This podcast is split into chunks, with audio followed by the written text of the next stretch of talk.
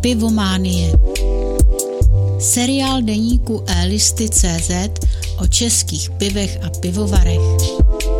Hodnocení je vždy založené na osobních chuťových preferencí autora.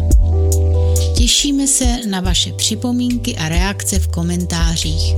Píše Petr, čte Michal. Dobrou chuť a příjemný poslech.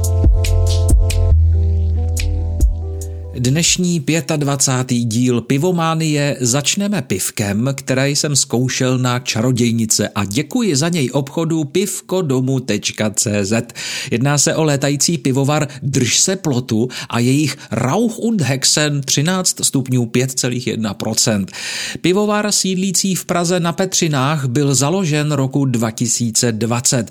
Etiketa zajímavá s motivy létající čarodějnice. Po otevření cítím silnou silnou vůni pečeného špekáčku. Po nalití barva moku černé kávy, pěna hustá, béžová a drží. V chuti pak poznávám kávu a slad. Ocásek teple hořký po ukrknutí kouř. A co k tomu zakousnout, snad opravdu jen něco z ohně. A závěrem, etiketa sice zaujala, ale pivko bych spíše než k běžnému pití doporučil jako chuťovku pro zvláštní příležitosti, třeba opět k pálení čarodějnic.